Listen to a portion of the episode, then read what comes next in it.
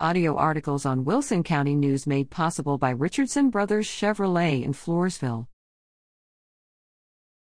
Lady Mustangs are bi-district champs. The Nixon Smiley High School Lady Mustang varsity basketball team defeated Comfort in the bi-District playoff game February 15, 61 39. Scoring for the Lady Mustangs: Maddie Velasquez 19, Greenlee Houston 6, Abby Fox 11, Ariel Villanueva 2, Natalie Mendez 6, Kendall Ameo 11, and Madison Rice 6. The Lady Mustangs took on Lytle for the area playoff game February 18 and fell 83 42. The Lady Mustangs complete their season as bi-district champions.